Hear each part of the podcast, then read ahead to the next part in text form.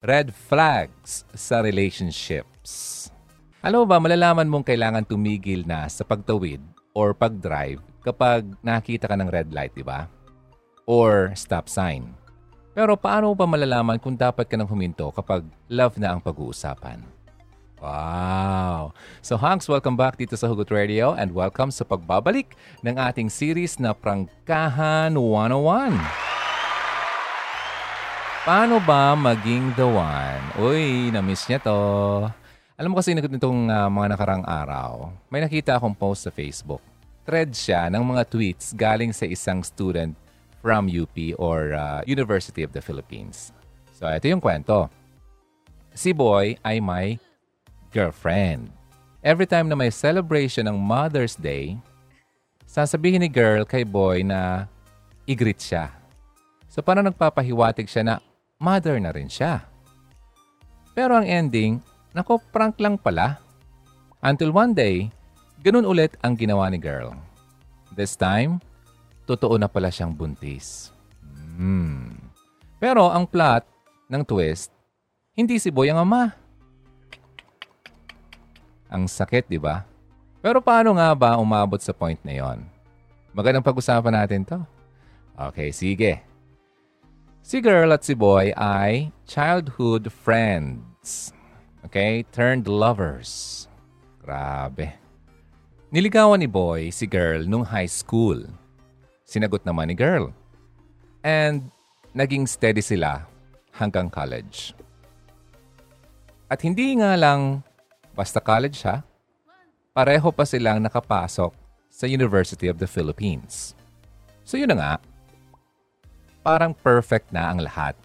Noong mga oras na yon, they were both chasing their dreams habang sinusuportahan ang isa't isa.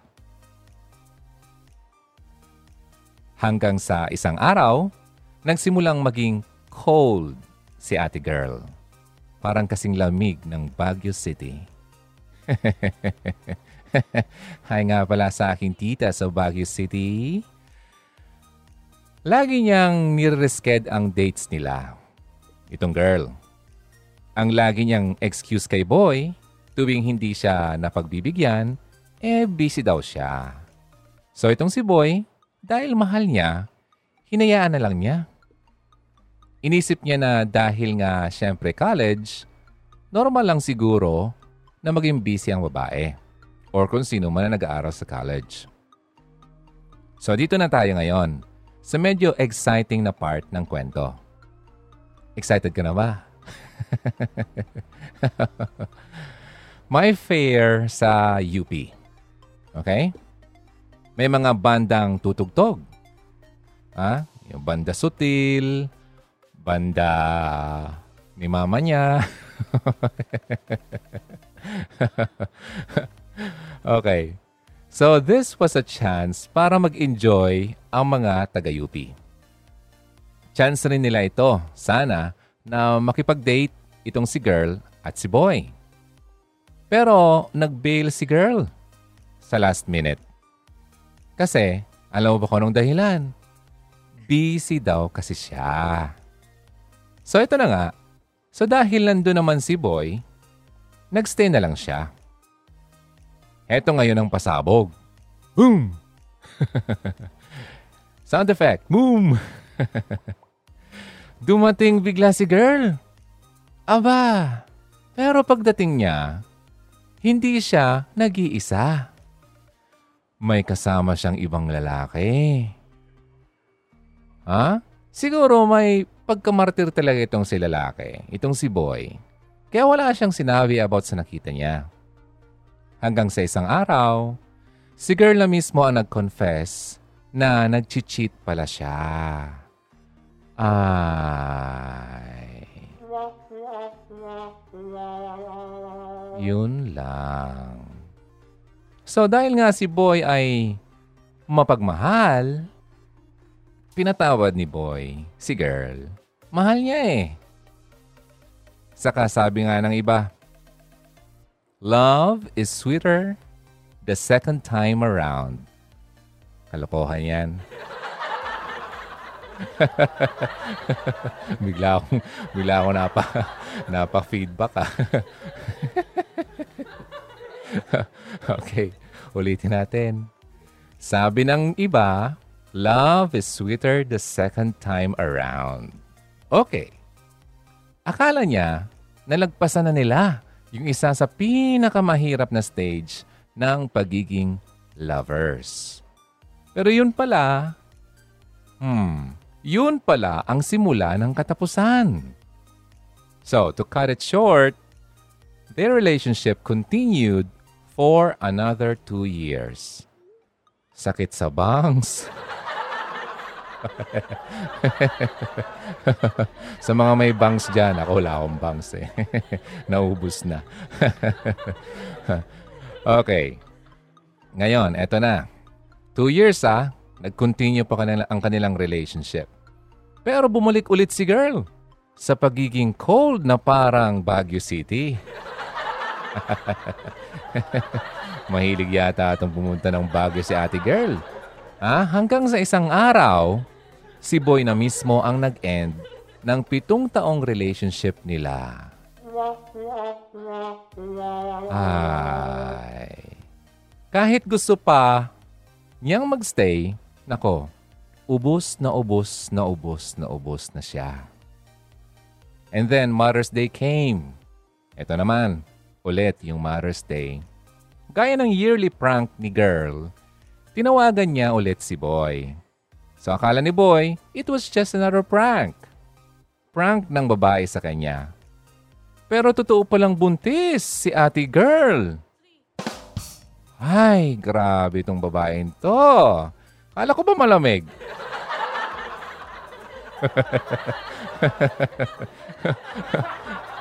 huh? Okay. So, tinawagan niya si Boy. Okay? So, itong lalaki, akala niya prank na. Eh, sa prank. Okay? So, totoo pala.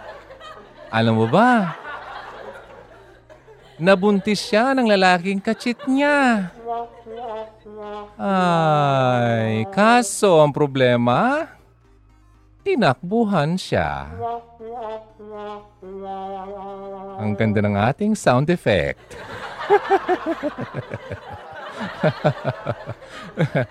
okay. So dahil doon, naging friends ulit itong boy at si girl ay pambihirang lalaki ka.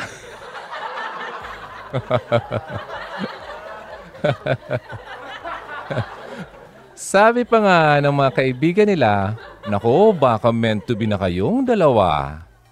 Pero this time, alam na ni Boy ang kanyang worth o ang kanyang halaga. Ang eksaktong sinabi pa nga niya, I admit, I love her. And I guess, I will always will. But I have also learned how to love myself. And I have to thank her for that. Aba, nagising.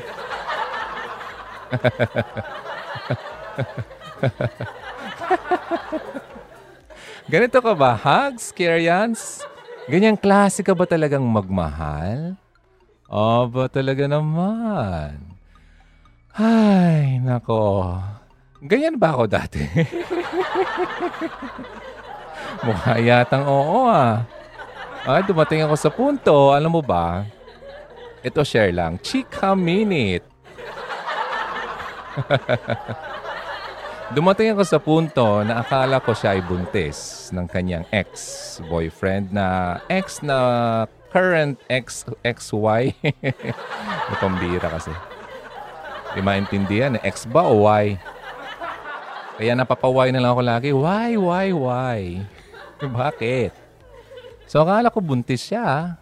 And uh, tinanggap ko. Sabi ko, okay lang kahit hindi ako ang ama.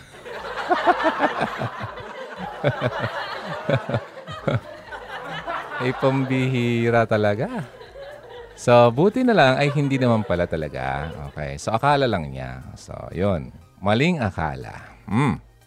So yun, dyan nagtatapos ang pananakit na kwento ng love life ni Boy. Okay? Kasi nakita niya yung worth niya, di ba? Pero unlike nang nangyari sa kanya, hindi mo naman kailangang maging ubos na ubos bago ka umalis sa isang relationship na obviously ay hindi na healthy para sa'yo. Parang katulad na nangyayari sa akin na akala ko nakakabuti ay hindi naman pala. Hindi na talaga healthy.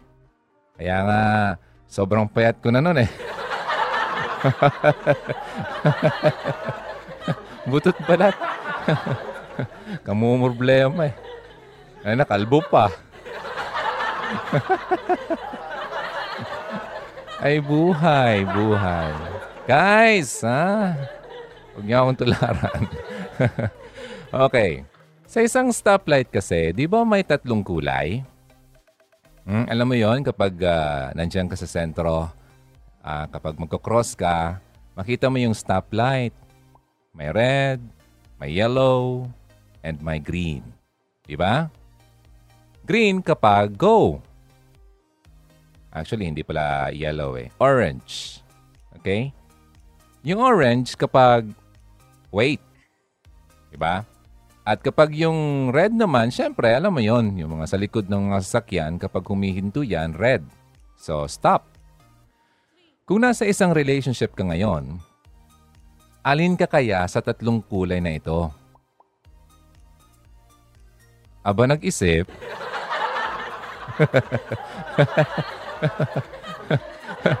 Kung single ka naman, ano ko, ayos to, stay tuned. Dahil balang araw, papasok ka sa isang relationship at kakailanganin mo ring malaman when to continue or not. Wait muna kung kailan dapat maging or kailan dapat itigil ang meron kayong dalawa. Okay? So, Hugs Carians, ang gusto kong i-share sa iyo ngayon ay paano mo ba ma-identify ang red flags? Okay? or yung mga stop signs sa isang relationship. Okay? I, I have uh, nine signs dito. Okay? Na dapat ka nang magsimulang mag-isip-isip tungkol sa iyong relationship. Aba, bago nating uh, umpisahan yan ay siyempre ay kailangan natin munang mag-break. okay? Bitinin muna kita. Kasi mas maganda yung uh, medyo pinapatagal-tagal lang konti. Okay? Para naman ma-practice mo yung patience sa buhay mo. Kasi marami kasi sa inyo o sa atin, ah, sobrang impatient sa kamamadali. Ayan, napunta ka tuloy sa YouTube at nakahanap ka ng sagot. Paano ba malaman kung love niya ako? At napunta ka sa Hugot Radio. Nakita mo ako at naumpok kita tuloy. Nabukulan kita. Uh, pasensya na. Eh, ah, ganun talaga eh. Kailangan eh, dumaan tayo sa ganyang uh, moment na kailangan may isang taong uh, pumukpok sa'yo. okay? So, wag magalit ha kapag uh, tinatamaan ha. Maraming ganyan. Pero okay lang, no? Sa katapusan naman ay may natutunan naman. Ayun, break muna tayo, Hugs. Ayoko na sa'yo. It's not me, it's you. Mga dahilan yan. Eh. Kamusta ka? Ayos bang pagkain natin dyan? Sana man hindi ka nabilaukan sa mga pinag-uusapan natin. Ito ang pinag-uusapan natin, ha? Red flags sa relationships. Oh, di ba? Sa mga kakarating lang, sa mga kaka-tune in lang, late ka. Alas 12 po tayo ng tanghali every Sunday dito sa Care 14.3 The Way FM. Ako po si Ronaldo ng Hugot Radio na matatagpuan sa YouTube, sa Facebook, at sa Instagram. So how to identify red flags or yung mga stop signs sa isang relationship. Okay? Ito ang nine signs na kapag nakita mo abay, dapat ka nang magsimulang mag-isip-isip tungkol sa inyong relationship. So, ito na. Una. Ah, maglista ha. Una. Lack of communication. Hmm. Hindi to yung ibig sabihin na walang signal ha. Ba yun? Maraming tao ngayon, mawala lang yung signal eh, na-stress. Wala lang internet eh, parang katapusan na ng mundo. Lack of communication. Ang hirap kasi, ano ba, na makipag-communicate sa kanya. Yun. Ang hirap yun kapag wala kayong communication. Ito yung mga taong mahirap para sa kanila na mag-express ng kanilang nararamdaman. Ganito ka ba? Nahihirapan din silang mag-open up sa mga issues nila sa buhay. Parang sa bawat isang hakbang mo, papunta sa kanya, one step backward din ang gagawin niya. Parang yung kanta lang ni Agot Isidro to ah. Alam kong mayroon ng iba. Ay, nako. Hmm, so ito na nga, ha? Hahakbang ka papunta sa kanya, one step backward din siya sa'yo. Di mo kayang ma-reach. Laging out of reach ay hindi hiyayaman. The number you have dialed. okay. Ano ngayon? Hindi ma-reach. Ah, kapag ganyan, alam mo ba? Kapag ganyan, may problema kayo na gusto mong pag-usapan, yung dalawa, instead na kausapin ka, nako, silent treatment ang gagawin niya sa'yo. Ay. Or pwede ring the other way. Instead na hindi ka kibuin, aba, magiging sobrang moody. Parang laging may bisita buwan-buwan. Huh? Walang katapos ang visit. Ay, tawag nila dyan eh. Monthly visit. Kapag susubukan mong i-open up sa kanya kung anong problema, aba, nagdadabog. Nagdadabog yan. Mm-mm. Dinig sa kapitbahay yung mga yapag.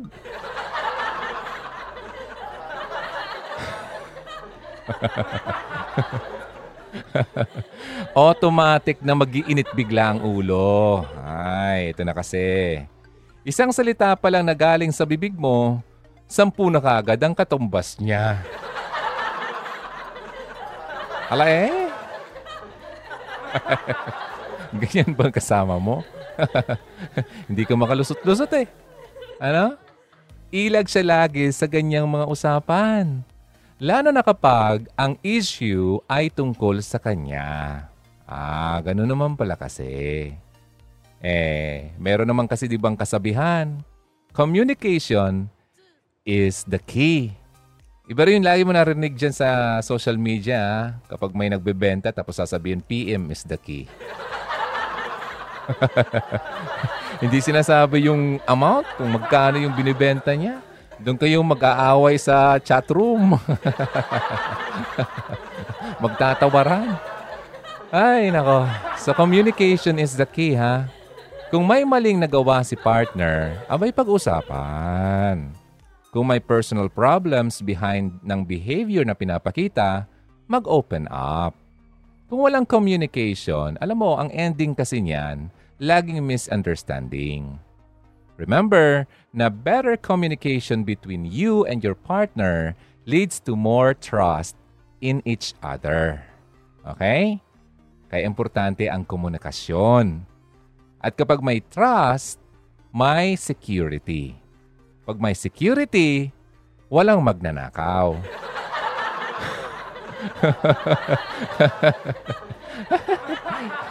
Napunta yung magnanakaw? yung ma- magnanakaw siguro pwede yung uh, mga agaw. Ano? So, ulitin natin ha. Ah. Pag may security, may prosperity sa relationship niyong dalawa. Ayun pala yun. Oh, importante ang communication between you and your partner para mag-lead ito sa mas malaki o mas maraming pagtitiwala sa bawat isa. Okay? Hugs, Karyans, may natutunan ba sa una? Sana naman ano? Kasi sayang yung laway ko dito. Makinig ha. Para naman hindi tayo iiyak-iyak in the end. Maraming ganyan. Ha? So, sige. Eh, yung una yan ha. Eto yung pangalawa. Ready na? Ang pangalawa ay irresponsable, immature, and unpredictable. Hmm, hindi mo mahulaan ano? Sabi nga ng mga matatanda, kung gusto mong malaman if responsible ang isang tao, tignan mo ang mga kuko niya. Hmm? Malinis ba yan? Maigsi? O marumi? At halatang hindi pinuputulan? Kasi kung yung basic task nga ng pagputol ng kuko ay hindi niya magawa-gawa, abay paano pa kaya yung malalaki? Ah? Yung boyfriend mo ba? Eh, hindi marunong mag... Ano ba sa Bicol niyan? Manginguko. Regaluhan mo kaya ng ano? Nail cutter. Ha? Dumi-dumi ng kuko eh. Oh. So yun ah. Basic task yan ah. Ng bawat isa sa atin yung maging malinis. Tapos siya, mm, never mind.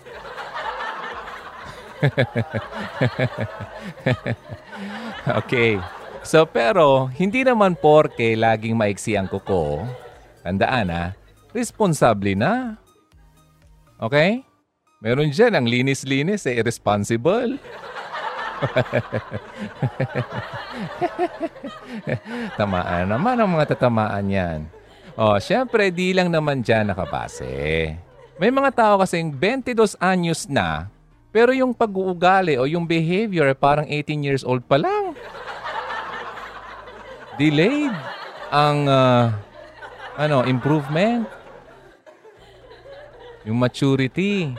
Yung tipong basic life skills ng pag-aalaga sa sarili, pag-manage ng pera, pagiging malinis sa katawan at gamit, ay bagsak siya. Oh, kaya yung nanliligaw sa iyo, tapos papuntahin ka sa bahay nila, no? Pakilala ka sa magulang. Oh, huwag kayong pumasok sa kwarto niya. Silipin lang. Kasi baka kung anong mangyari. Pag nasilip, nakita mo lang, ano, yung gawin niya, ganyan-ganyan. Tignan mo kung marunong magligpit ng uh, yung tinulugan. Kasi may kilala akong ganyan eh. Pagkagising eh, amoy laway na nga, ang gulo pa. Hindi marunong magligpit ng ano, kumot. Ha? Alam mo, sa isang uh, nakita kong video sa online, I don't know kung Navy yon officer. Sabi niya, sa kanila daw, ang pinakaunang uh, ginagawa pagkagising na pagkagising ay ang magligpit ng kanilang tinulugan. Okay? Kasi doon mo palang masasabi na na-achieve mo na ang isang dapat mong gawin sa araw na yan. Pero kung hindi mo na umpisahan ang araw ng pagliligpit ng iyong tinulugan, uh, bagsak ka na kagad. Ha? Yun pa nga lang eh, simple na yun, di mo nagawa. Ano pa kayo magagawa mo sa maghapon na maganda? O lalo na sa buhay mo. O, mga babae ha, nakikinig ka. Obserbahan. Abay, kahit naman babae, may mga dusta. Lalaki, nakikinig ka. O, pasensya na sa word, but it's a word, no? Dusta means hindi maayos. May mga babae din na marurumi, hindi marunong magligpit. Eh, kababaeng tao eh. Pag nakita ka ng mga lola-lola natin, ay, naku, ma, may, naku, makukurot ka. Oh. May kilala akong ganyan, ang gulo-gulo. Babae yun, ha? Ang bira. Baliktad. Yung lalaki yung malinis. Oh. Paano yan? May kilala nga ako eh. Ito chismis na naman to. Joke lang. Hindi naman chismis. Kung mga nangyari ka sa akin. Ano? So, kinukwento ko lang sa'yo. Para naman may idea ka. Nagkaroon ako ng katrabaho. Babae ito. Ano? Siyempre, yung uh, uh, workplace namin, fully air-conditioned yon Ano? Pero siya, pumapasok everyday, hindi naliligo. so, anong mangyayari? Ah, kita mo talagang medyo madumi, no? Parang wala siyang wala siyang ano uh, gusto sa pagiging uh, malinis at pagiging mabango. Kaya parang uh, kinausap yata yun ng uh, management. Ah, sa tamang gawi naman. Pero ganun pa rin. no effect. parang takot sa tubig. Oh, parang pinaglihi yata sa ano eh. so anyway, di ko maintindihan kung bakit ganun siya. So, yun. Lalaki. Tapos ganyan ang girlfriend mo. Hmm. Ako pa naman, yung ilong ko eh, napaka, ano, napakatalas. Oh. Pagpasok na pagpasok pa lang sa bahay, alam kong may panis na pagkain yan. so, ladies, ha? Ang mga lalaki po ay nangangamoy din. nangangamoy na nga. O, marunong ding mga amoy yan ng iba. Ano? So, eh, nangyayari yan sa, hindi lang puro lalaki. May babae din naman. So, yan ang pag-uusapan lang. Napag-uusapan lang naman. Ano? Kasi basic skill yan na kailangan natin malaman. Life skill yan na pag-aalaga sarili. Oh, yon ha. Isa pang karakteristik ay ang pagiging immature. Nasa, nasabi ko na yan kanina. Dito papasok yung kapag hindi ka lang makapag-reply. Aba, eto na naman. Asan ka? Ha? Ba't kanina pa akong text ang text sa'yo? Ha? Hindi ba ako nire-reply? Ha? Anong ginagawa mo? Siguro may pa ka na. Ay, nako. Nakakalbong ganyang gali. Hmm? Immaturity, ha? Hindi ka lang makareply agad-agad, iisipin niyang may iba ka na. Hindi mo lang mabilhan ng bouquet of roses or madala sa sinehan. Abay, nagtatampo na. Para na lang kaya kapag nag-level up ng iyong responsibilities? Ang responsibilidad yung dalawa at pareho kayong busy na sa trabaho to the point na halos wala na kayong oras sa isa't isa. What if may pamilya ka ring sinusuportahan at may future na pinag-iipunan? Kaya di mo mabili yung gusto niya E di anong mangyayari dyan? Hiwalayan ang ending nyo. Oh, so remember ha, you are dating to marry. Yang dinidate mo ngayon, ang goal ng relationship mo o nyo ay hanggang sa altar. Pero kung yung pakakasalan mo ay napaka-irresponsable, immature at moody, hindi naliligo,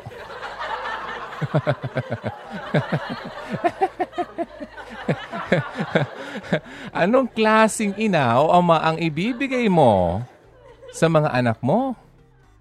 Ha? At anong klasing asawa ang pakakasalan at pakikisamahan mo sa buhay mo? Mukha yata nag-iisip ka.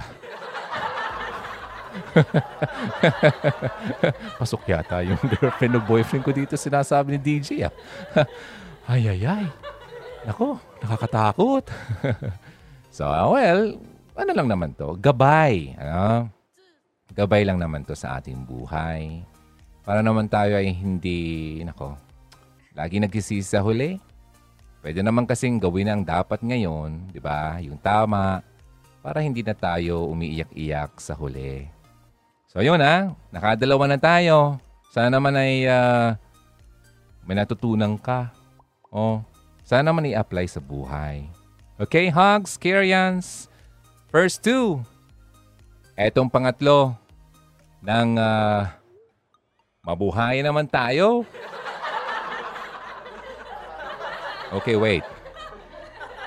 Alam mo kasi, itong pangatlong to eh, pinagdaanan ko to walang sense of trust sa relationship nyo. Oy, kung ikaw ha, halos i-share mo na lahat. Lahat-lahat. Siya naman, ayaw niyang yung tinatanong mo siya ng whereabouts niya at kung sino-sino mga kasama niya. Lagi niya ginigiit na dapat may sense of privacy. Well, tama naman. Ano? Tama naman. Pero anong use? Anong silbi ng pagiging mag-boyfriend-girlfriend nyo kung wala namang sharing na nangyayari sa inyong dalawa. Nasa isang relationship nga kayo pero parang wala rin. Kasi ang dami nyong hindi sinasabi. Ang dami mong hindi alam tungkol sa kanya. Lagi niyang sinasabi na wala siyang ginagawang iba pero mismong actions naman niya ang nagsasabing may mali. Para naman balance eh. May ibang partners din ah. Kasi na sobra-sobra naman kung makahigpit. Akala mo aso kang tinatalian eh. Uy, shh, shh, oh, oh, wag magalaw. Mm. Dito lang, dito lang. Uy, shh, shh. Di ba? Ganyan ba yung kasintahan mo? Ha? Na halos minu-minuto, hinihiram ang phone mo. Ay, eto na to.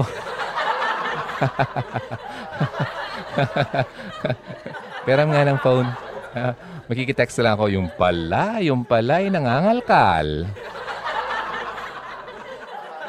Hmm, pasok ba? Ah, minu-minutong hinihiram ang phone mo halos para mag-imbestiga kung may ginagawa kang iba. Abay, mali naman yon. Ah, kasi ibig sabihin nun, you don't trust your partner. Pero kung hindi ka naman ganito, okay? Sabi natin, hindi nga eh, hindi naman ako ganyan eh. Pero malihim ka naman sa partner mo, ah, maybe it's high time na i-re-evaluate mo ang relationship nyo.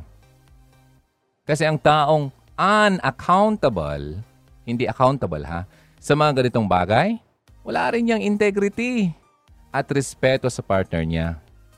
Kasi kung nirerespeto ka ng partner mo, hindi niya hahayaang ma-feel mo na parang ayaw niyang makisawsaw ka sa buhay niya. Mm, ganyan ba nafe-feel mo? Parang wala kang alam sa buhay niya. Abay, anong silbin nun? Diba? So, nakatatlo na tayo. Siyam ito, ha? Mukha yata nakatatlong bukol na tayo. Ay, naku. Huwag naman. Sana pag natapos tong siyam na to, eh, konti lang yung tumama, ha? Pero alam mo ba, kapag nakaisa ka lang dito, naku, mag-isip ka na talaga. so, Hugs Care yan. Ito po ang Hugot Radio kasama si Ronaldo dito sa Care 104.3 The Way FM. Break muna tayo ulit, ha? Kasi naman, para naman hmm, makapag-isip-isip ang iba dyan. Ah, hindi yung uh, subo ng subo eh, baka mabilaukan ka. Di ba? Ay, kumakain ko pa naman ngayon. Ano kinakain mo? Pa-share naman dyan. Ah. So, first time mo sa Hugot Radio at dito sa Care 104.3 The Way FM, nagbabiyahe ka, pauwi ka o papasok ka pa lang sa pupuntahan mo. Well, magandang hapon and welcome ha. Laging tatandaan, ilagay lagi yan sa calendar ha. Every Sunday, 12 noon hanggang 1 o'clock. Dito lang yan sa 104.3 The Way FM. Magbabalik tayo dito sa Care. Kasama si Ronaldo. Dito lang ha. Walang aalis. Huwag kayong aalis. Ah, balik agad ang batibot. Naalala ko yung bata pa ako. Yung eh. laging inaabangan ko eh. So Hagsa, dito lang kayo. Ito na ang pang-apat. Ah, huwag kasing late-late, ha? Pang-apat na. Eh, eh, nalita ka. Okay. Oh, sige na. Pang-apat na nga.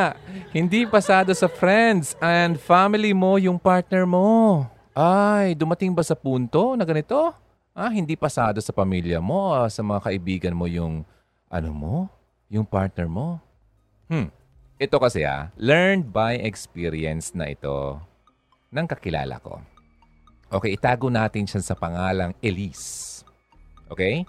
Yung mama ni Elise, ah, sinabihan na siya ng nanay niya na parang may something off sa boyfriend niya. Kahit nga yung mga kapatid niya, ganoon din ang sinasabi. So nagtutugma sila, no? Kaso naman itong si Elise, feeling savior, na gustong isave yung jowa niya sa mapangmatang judgment ng family niya. Hindi nakinig. Ay. Ngayon, tapos, nung kinasal na sila, ano? Doon lumabas yung totoong kulay ng partner niya.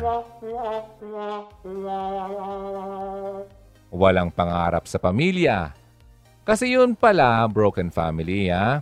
Eh hindi naman alam nitong si Elise. Kaya kung mismong friends, lalo na yung family mo, ang nagsabing hindi pasado yung jowa mo. Makinig ka para hindi ka makatulad dito kay Elise. Alam mo kasi, itong mga tao nakapaligid sa iyo, sila yung mga mas may clear na perspektibo. Clear perspective sa ganitong mga bagay. Ano? Dahil ikaw, sa sobrang in love mo, nakadikit na yung mata mo sa kanya. Nabubulog ka. Love is blind. I'll find my way with you. At hindi nakikita agad ang mga flaws ng partner. Dahil nga, puro puso ang pinapairal mo. Ay, hindi nakikinig. Makinig ha. Oh, ito ha. Pangapat na tayo. Makinig sa mga yung mga may care sa iyo. Alam mo naman kasi, care kami. Care. 104.3. Nagmamalasakit sa iyo. Di ba? Panglima, eto na tayo ha. Kasi marami-rami to eh. Patapos ng oras natin. Panglima, controlling behavior. Nako, manipulative. Nako, ginagawa kang sasakyan. Minamanipulate ka. Liko ka sa kawan. Liko ka sa kaliwa. Diretso. Ay, nako. Ayaw niyang sumama ka sa mga friends mo. Nagsiselos kapag lumalabas ka na hindi siya kasama. Hmm? Kahit na puro naman babae yung kasama mo at kabanding mo. Lagi niyang nafe-feel yung need na kontrolado niya yung kung saan ka pupunta at kung sino ang dapat mong kasama. Dahil nga daw jowa mo siya, ang gusto niya may control siya sa buhay mo. Ang pinakamadaling way para malaman kung ganito ang partner mo ay kapag sinabi na niya yung linyang ito. Eto na. Eto na. So, sinong pipiliin mo? Ako ba o yung kaibigan mo? Ala ka dyan. Kapag narinig mo na yan, nako, nako, nako, mag-isip-isip ka na, iha. Iho. Ah, hindi lang to para sa mga babae, pati rin sa mga ihos. Hmm, pinapapili ka na. Kontrolado ka na. Oh, red flag yan, ha? Ah, si isabit mo na sa kanya yung red flag na yan. Hmm?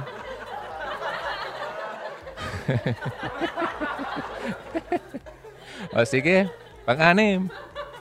O, kasi yung iba dyan eh, mini-message ako eh. Ah, yung mga nanonood sa Facebook, may nakuha nga akong ano, uh, message. Na-appreciate niya daw yung aking mga sinasabi. Yun nga lang daw eh, sobrang bago ko magsalita. Masyado ko daw hinihimay-himay. Eh di ba mas masarap yung hinihimay? Ah, kapag kinakain mo, yung malambot. Ayun ba kasi, eh, grabe talagang kamamadali eh. Oh? Kaya yun, no. Oh. Sige na nga. Panglima yon ha. Pang-anim na tayo. Ang pang-anim, hindi ka secure sa relationship nyo. Most of the time, hindi mo alam kung anong lugar mo sa buhay niya. Minsan, feel na feel mong mahal ka niya. Yuhuy! At significant ka talaga sa buhay niya. Pero, madalas naman, kailangan mo pang humingi ng reassurance kung ano ba talaga kayo. Ano ba talaga tayo? Ha? Kasi hindi mo maramdaman ang galing sa kanya yung security na dapat meron ka. Instead, nasabay kayong mag-move forward, nag-share ng experiences para mas makilala nyo ha? ang bawat isa at mabatiba yung foundation nyo. Nako, nako, nako. Puro doubts ang nag-fill up sa puso mo. Hindi mo alam kung saan ka napupunta.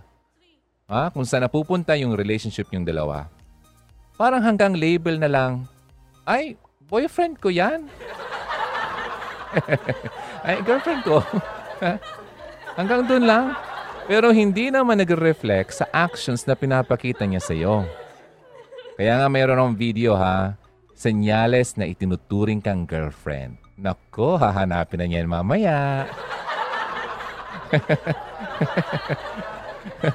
Sige, nasa YouTube. Hanapin mo yon. O, yun ha. So parang hanggang level lang. Kasi alam mo ba, kung talagang mahal ka ng isang tao, hindi mo kailangan constantly humingi ng assurance. Dahil mismong siya, yung actions niya ang maglilinaw ng place mo sa buhay niya. Ah. Ganun pala yon DJ. Hindi alam. O, pang-anim ha. O, ano ba? May tumatama ba? Namumuro ka na ba? Abi, bingo na yan. Susunod, eh, isang numero na lang. Panalo ka na.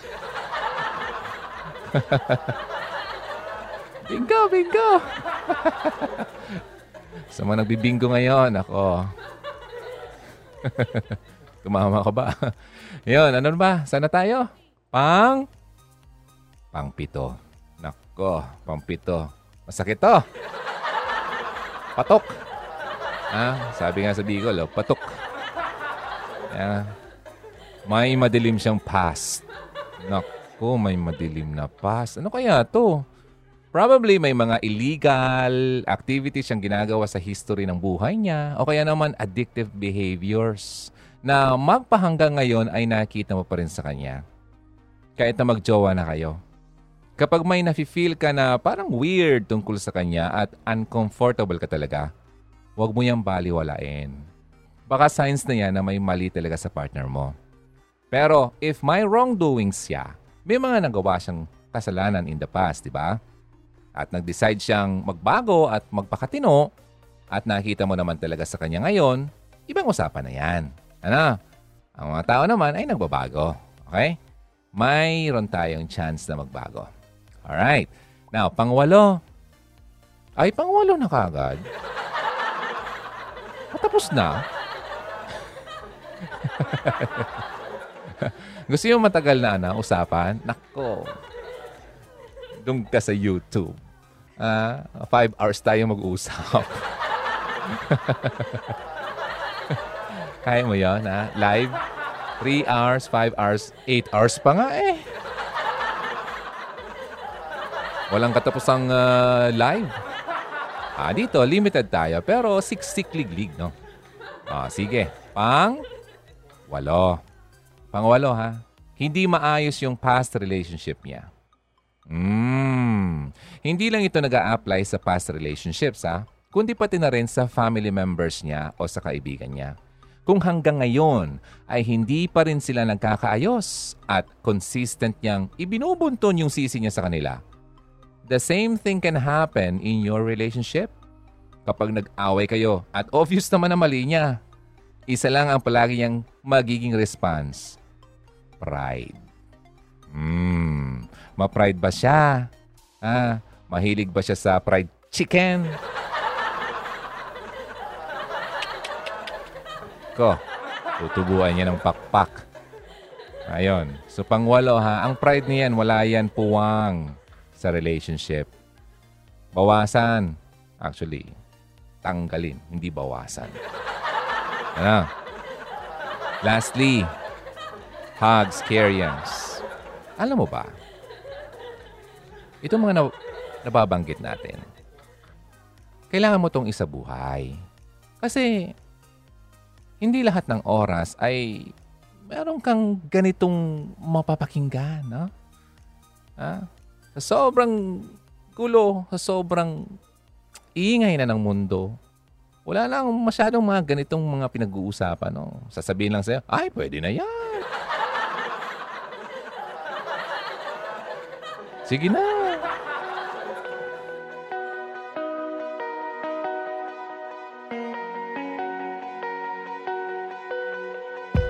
Kaya hugs, makinig. Okay? So, yan ang uh, nine red flags na dapat mong tandaan.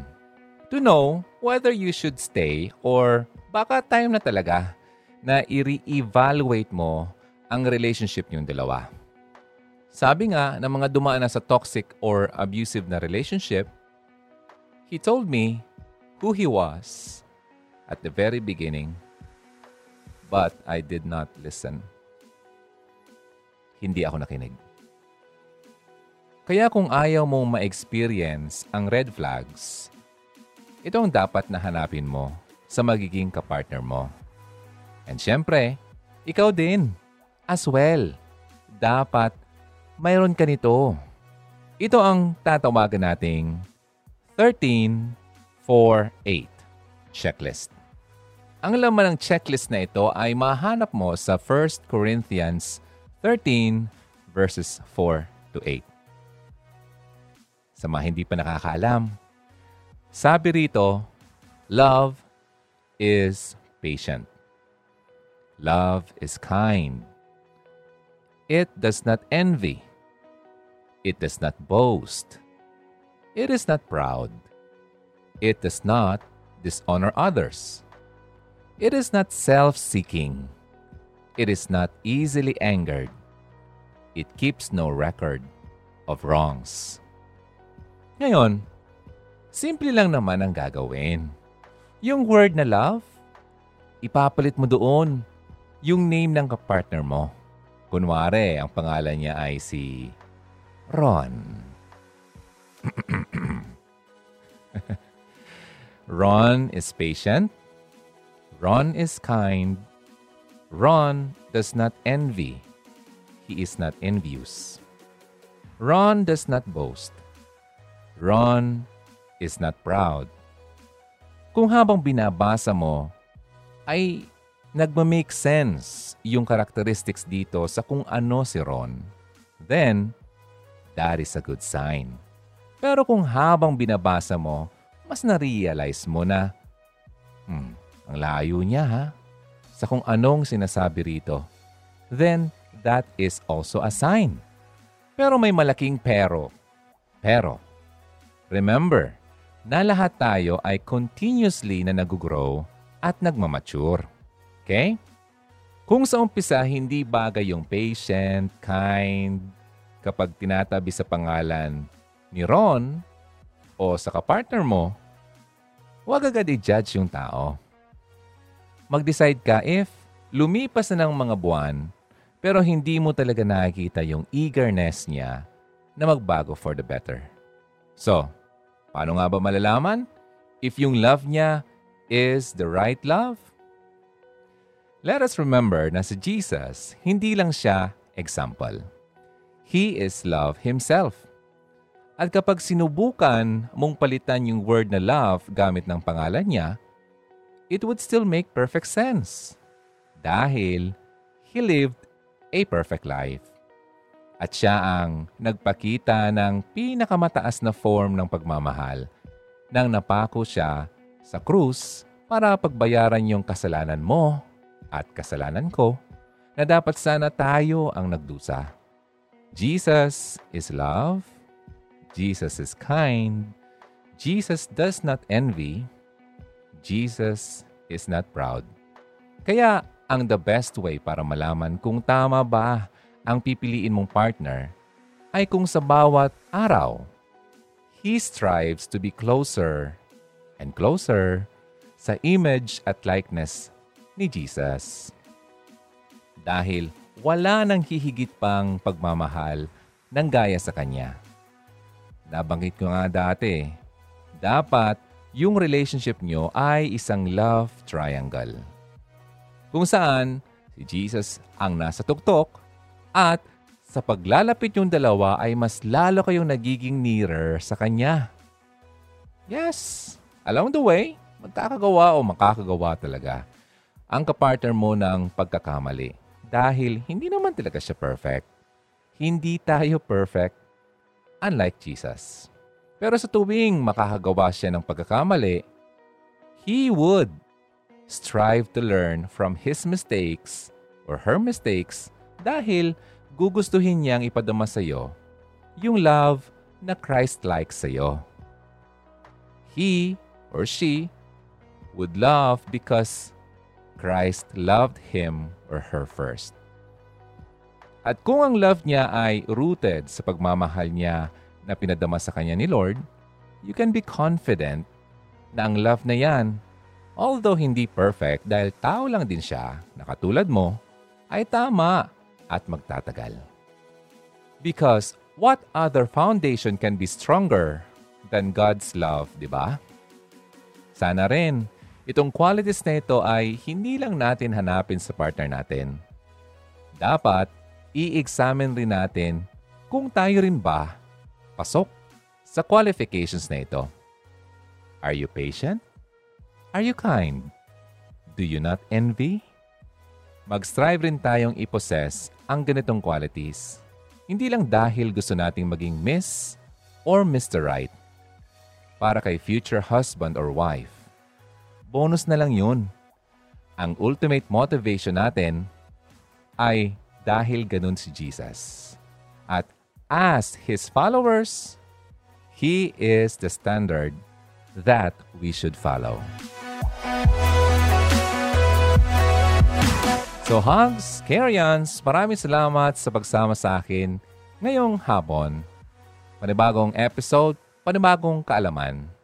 Mga red flags sa relationships na dapat mong malaman. So abangan ulit ako next Sunday. Same time, 12 noon hanggang 1 o'clock ng hapon. Ako po si Ronaldo ng Hugot Radio. Always believe in love keep the flame burning. I will see you next time. Bye for now. Ingat ka ha. Halina't makihugot na. Kontakin kami sa 0946 763 9858 0929 359 4298 0915 931 7184 Kung nais mong magkapag-ugnayan kay DJ Ron, maaari mo siyang bisitahin sa kanyang YouTube channel sa Hugot Radio.